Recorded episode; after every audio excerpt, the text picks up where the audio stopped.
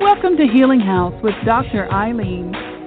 Dr. Ayleen is an international healer, speaker, teacher, and published author of her latest book, Frequencies. Share the next half hour with us as we journey to find balance of body, mind, and spirit in an unbalanced world. We then invite you to call in or log into our chat and share your thoughts and insights. And now, your host, Dr. Ayleen. Well, happy Thursday, everyone. This is Dr. Ayleen, and it would probably be a little bit happier for me if I did not just bang my little toe into something. Man, it's something about that little one that, you know, you hit it, it just makes your toes curl up. Anyway, uh, good morning, afternoon, or evening, wherever you're at. Uh, for those of you who are in the LA area, the call in number is 424 258 9337. And for everyone else, including right here in the beautiful, but we've got some thunderstorms coming in, San Francisco Bay Area, the toll free number is 877 697 9725. Producer Kina has the chat room open so you can log in there and listen in. Oh, also, if you call in, make sure you press 1 so that way she knows that uh, you would like to speak to me. So, today's episode is called Six Wise Men and an Elephant. And when we talk about how we define our relationship with the world around us, one of the main ways we do is basing it on what we perceive and there's the perceptions through the senses, and there's also an energetic perception, how you feel about something, and there is the aspect of when we see something, when we experience it, when it comes in, it immediately goes into that place of what is the story I'm going to create around this. And the story that we create around things can be spot on you know, very authentic, or it can have a lot of stuff that we have filled in that maybe we don't know for certain, but we are going to take that as the reality. And sometimes it's not. And sometimes it's really, really hard to be able to divide what it is that we believe from what it is that is the reality of the situation.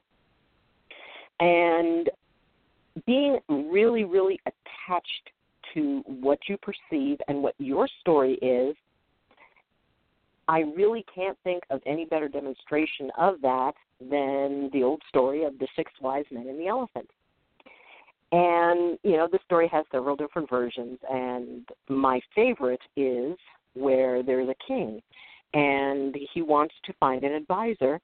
So he combs the land and all the kingdom and six men who are considered to be very, very wise come up, and so he's going to give them a test. So what he does is he blindfolds each one, and each one is taken to a different point on an elephant. And one is placed at the tail, and one is placed at the leg, and one is placed at the side. One is placed right at the head, another's placed at the trunk, and then the last was placed at the ear. So they were told just with their hands and without seeing it to decide what that creature was and what it looked like. And none of them had ever seen an elephant. So then they were taken to a small garden area and they were given paper and they were told you need to draw what you feel that creature looks like. Well, each one of the wise men thought this is no problem. And so they each drew on their papers. Well, then they brought their papers together. And the one who had touched at the tail said, Well, obviously, an elephant is shaped like a rope. And the next one said, No, you're completely wrong. And he had been at the leg. He said, No, an elephant is shaped like a tree trunk. Well, then the wise man who was at the elephant's side said, You're both crazy. This, you know, an elephant is shaped like a large, rough wall. Well, then the one who had been placed at the head said, I don't know what you guys are describing, but an elephant is almost like a large boulder. Well, the one at the trunk was saying, I don't know what you are all thinking, but anyone with any sense could know that an elephant is exactly the same as a snake, a very large one. And the last one said, Well, obviously I am the wisest one here because I know that an elephant is shaped like a fan. So, unbeknownst to them, the king had hidden himself away so that he could observe them. And what he observed was several hours of argument. Each one was adamant that their position was the absolutely only correct one. So at that point, a gardener walked in and doing his gardening thing, and he noticed the the pictures, and he looked and he began to put them into order so that it was appeared to be one large picture. And he said, "Oh, that's what an elephant looks like." And he looked up and he said, Well, you were all right and you were all wrong at the same time. Well, they were very upset and they brought the gardener before the king and wanted him punished. And he said, Why? And he said, Well, he insulted us. And he said something that was blatantly not true. And so the king looked at the gardener. He said, Well, did you insult them? And the gardener said, I never meant to, my lord. He, you know, had these pictures that all I did was put them together. And so the king looked at the gardener and he looked at the wise men, dismissed them all, and made the gardener his advisor. Because the gardener was the only one who considered that there may have been more than one right answer, and that the picture was much bigger than what any one of them as individuals could perceive. This is one of my favorite stories, and it always reminds me to make sure that I'm looking for the bigger picture. And that can be really hard because when we kind of get locked in to something that, you know, we we perceive as the reality, we perceive as the truth. And especially during times when there's elections and there's all kinds of things going on in the world and, you know, sporting events and, you know, all the things that people can disagree on it is very easy to get locked into the perspective that you have. And it's easy to feel that perceptions are probably incorrect.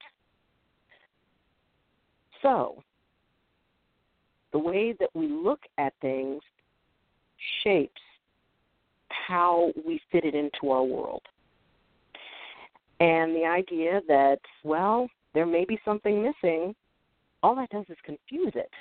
So a lot of people would rather not go with the part that's confusing. It has been proven that there is a small spot that is just above, right in the center of where your nose is, that is outside of your vis- visual field. It's called the blind spot. And if you relax your eyes and take your fingertips and move them towards that center spot, all of a sudden it'll appear as if there's the reason that that happens is is that when that the brain knows that that blind spot is there. So what it will do is based on everything that's around it it will fill in the blank. So even though technically you don't see anything there the brain is going to override it and say okay we're going to fill it in with the scenery. We're going to make sure that whatever would appear to be there makes sense. And it would be tremendously difficult to have something appear right in that one spot for the brain not to catch it. The brain's really good at that, and it's been doing it since birth. So the idea that the brain actually will physically fill in the blank spot with whatever makes sense and when we are going with you know what is it that you know we feel about something or how do we perceive a situation or something the brain will once again based on our life experiences fill in the blank spot with whatever seems to make sense at the time. While there is a lot that we have you know the ability to perceive it's a matter of choice do we choose to perceive it? Maybe there's a reason emotionally or energetically you can't quite go there and you can't quite perceive it. Or maybe it's just something that is so outside of your experience that it just you don't have any point of reference on it. This relates to balance and wellness in a very well one very important way is that often when I talk to people and they're concerned about their health, they want to either become maybe they want to be thinner, maybe they want to be larger, maybe they want to be more fit. And they'll usually say, "Well, I need to be, you know, I'm I'm overweight." And it's like, "Okay, what do you base that on?" And I ask that question because it's very important to me what their perception. And usually it's because, you know, they'll say, "Well, um, I used to be a size, you know, women will say, well, I was a size four when I was in high school, and I'm not. And it's like, well, you're in your 50s or 60s. That train has left the station. that as a benchmark may not be the most effective benchmark. Well, um, you know, a friend told me that I was overweight. It's like, okay, so what does that mean to you? Or what does that mean to them? So the idea of saying, well, you know, somebody is overweight or underweight, it needs to be put into perspective of what they believe that means. I mean, to somebody who maybe weighed three or four hundred pounds, if they got down to 200 pounds, while yes, for many that would be overweight, but for them that would be an awesome leap. That would be a lot of wonderful work and shows that, you know, they really have control of their their weight. So it really is in a perspective. If you're looking at somebody saying, "Wow, you know, they they really should lose some weight," and then you find out that, you know, they lost a large amount already. It's like, "Oh, okay." Or, you know, perhaps somebody who you know wants to be more muscular you know maybe they were significantly less. We don't know what the backstory was. We don't get what the backstory was unless it's explained. And my mother had a wonderful phrase that said don't say too much because then you don't have too much to take back. And so when you think about how you would respond to somebody who who says something like that do you support it do you devalue it, or do you say nothing, or do you ask a question? And often I find asking a question is, is very productive to give an answer. It may be that somebody makes a comment, wow, I really need to lose some weight. And I'll just look at them and go, okay, well, you know, good luck with that. And you know, there's it's not necessary because they're not asking me anything. If they say, "Wow, you know, I really think I need to lose some weight. What do you think?" Well, then I put on my doctor hat and I say, "Okay, um, let me ask you some questions first, and then I ask them about what is their image of themselves, what would their goal be, is that goal reasonable, and you know, and then it goes off into that direction when we allow that the possibilities in the picture may be a lot bigger than what we thought it was, we open ourselves up for growth, we open ourselves up to feel balanced, and we also open ourselves up to feel empowered. Often, you know, there are folks who, you know, would love to do something big and massive and change the world and you know, and they're very passionate about it. And especially like I said during an election year, you know people are very strong in their opinions about what would make you know the country better and what would do this and what would do that and you know how it should be done. Well i think that all of those perceptions have merit. I think that probably you know there's a lot of different ways that things can be improved. And i was speaking with someone about you know well and then you know we're going to get rid of you know the the old politicians and we're going to do this and we're going to do that and we're going to create this whole new world. And i said well you do understand that whatever new world you create you have to take those other folks into account. They're going to be a part of the new world. So maybe it might be a good idea to talk to them a little bit and find out wow you know maybe we can find this new world together Because when you're only looking at one section of the elephant, no one else's perception of it is valid, you don't get the whole picture. You are not able to come from a place of, well, I, I hesitate to use the term enlightenment because, you know, that has a lot of different meanings for a lot of different people. And your perception can be broader. You can have a greater knowledge of what it is that you would like to accomplish when you really know where all the pieces are. And this can be something that, you know, is really difficult when you're dealing with people who have very strong opinions. And I think we all know people who have very strong opinions. And maybe it's kind of tough to talk to them sometimes because we all have those, you know, those friends and those buddies that they'll get started on something and usually it's followed by the phrase, don't get me started on this. And then they get started on it. And then it's a while before the subject can be changed and that can be very frustrating. And when you try to present anything other than that to that person, it's difficult because you know they will immediately shoot down any other perception. Well, no, no, no, it's not this, it's not this, it's this, this, and this. It's like, well, yeah, but you know, what about this other part, or what about you know this other opinion? Oh, well, you know, that's not that's not valid, and you know, they just shoot everything down. And if you if you know absolutely nobody like that, there is the possibility that it's you. So keep that in mind. But it's not a bad thing. It's not a bad thing to be passionate about what you believe in. It's not a bad thing to say, "Hey, you know, we we have a way and you know, and I'm with this group and and we think we've got the way to change the world and we're going to do this and we're going to do that." And it's like, "Awesome great, wonderful. I I really I, I'm very pro at saving the world and and improving everything. The sticky part usually comes when it's yes, we all want to save the world and we've got a thousand different opinions on how that's to be done. And that can be tough because people don't like their perceptions questioned. Generally, um, I, I usually fall fairly you know open minded as far as having my perceptions questioned because one i question them constantly.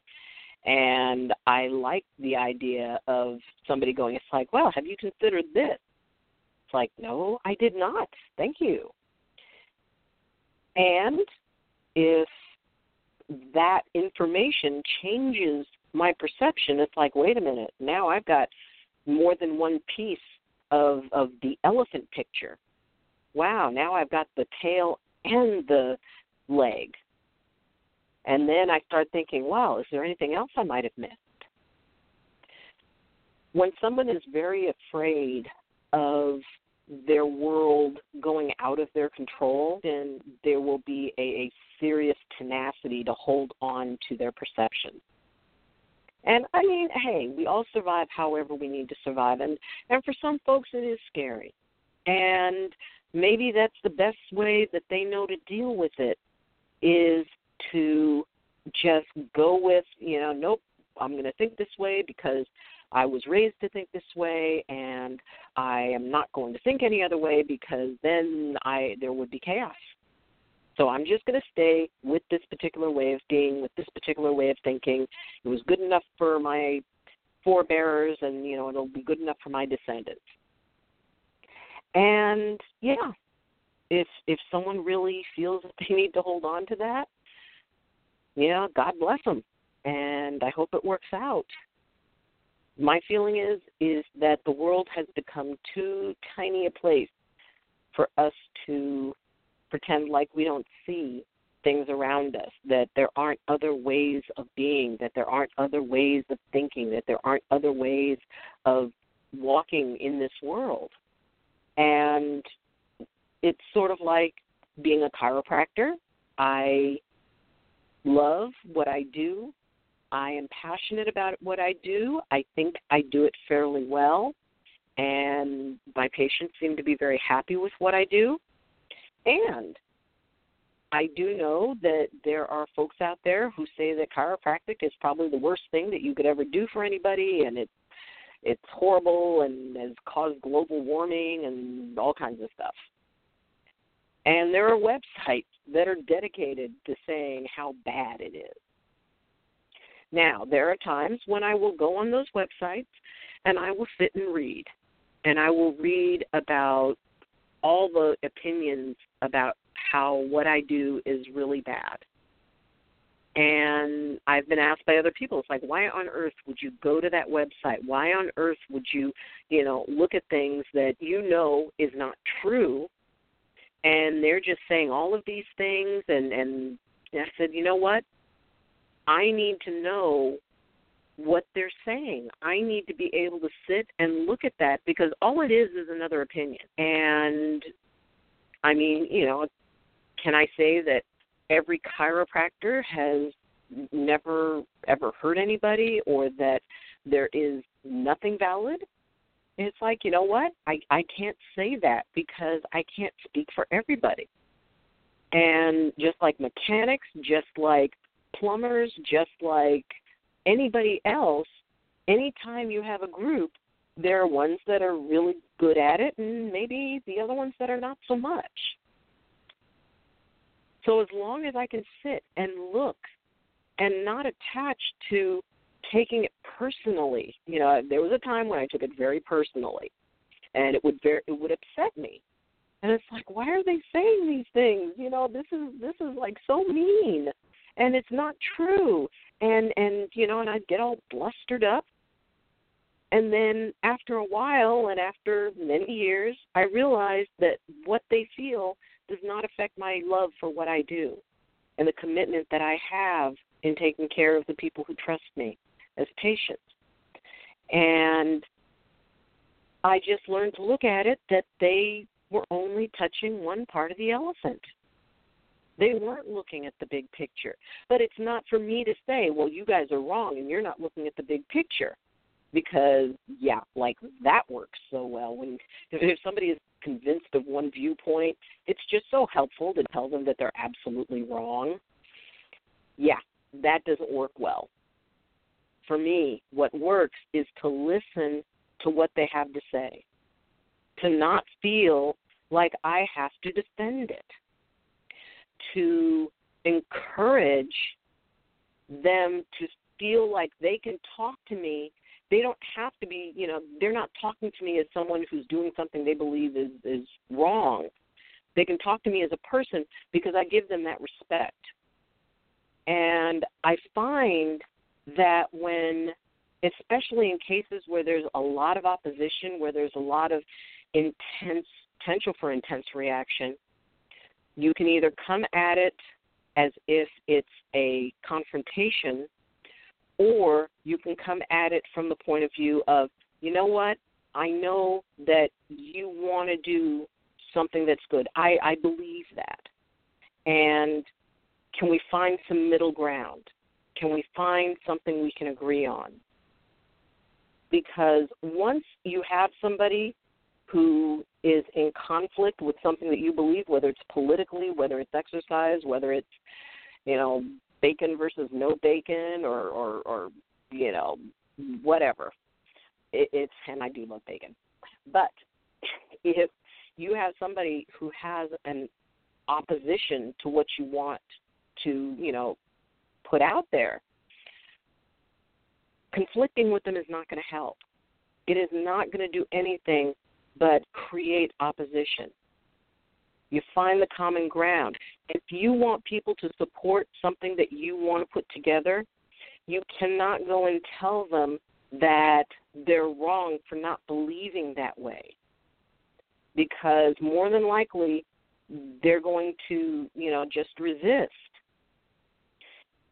If, you know, if you want to convince people that you've got a really cool idea and that it's something that's going to help folks, come from that point of view. You don't have to take somebody else down in order for you and your idea to be elevated. You can elevate on your own. You can elevate by saying, I don't have to tell you how bad this situation is. I can tell you how good this could be. And wouldn't it be cool if we could all live together in this particular way? And I know there are people who would think me tremendously naive for that. And okay, you you can. I I have no problem with that. I will I will not argue with anybody over whatever opinion they have of me.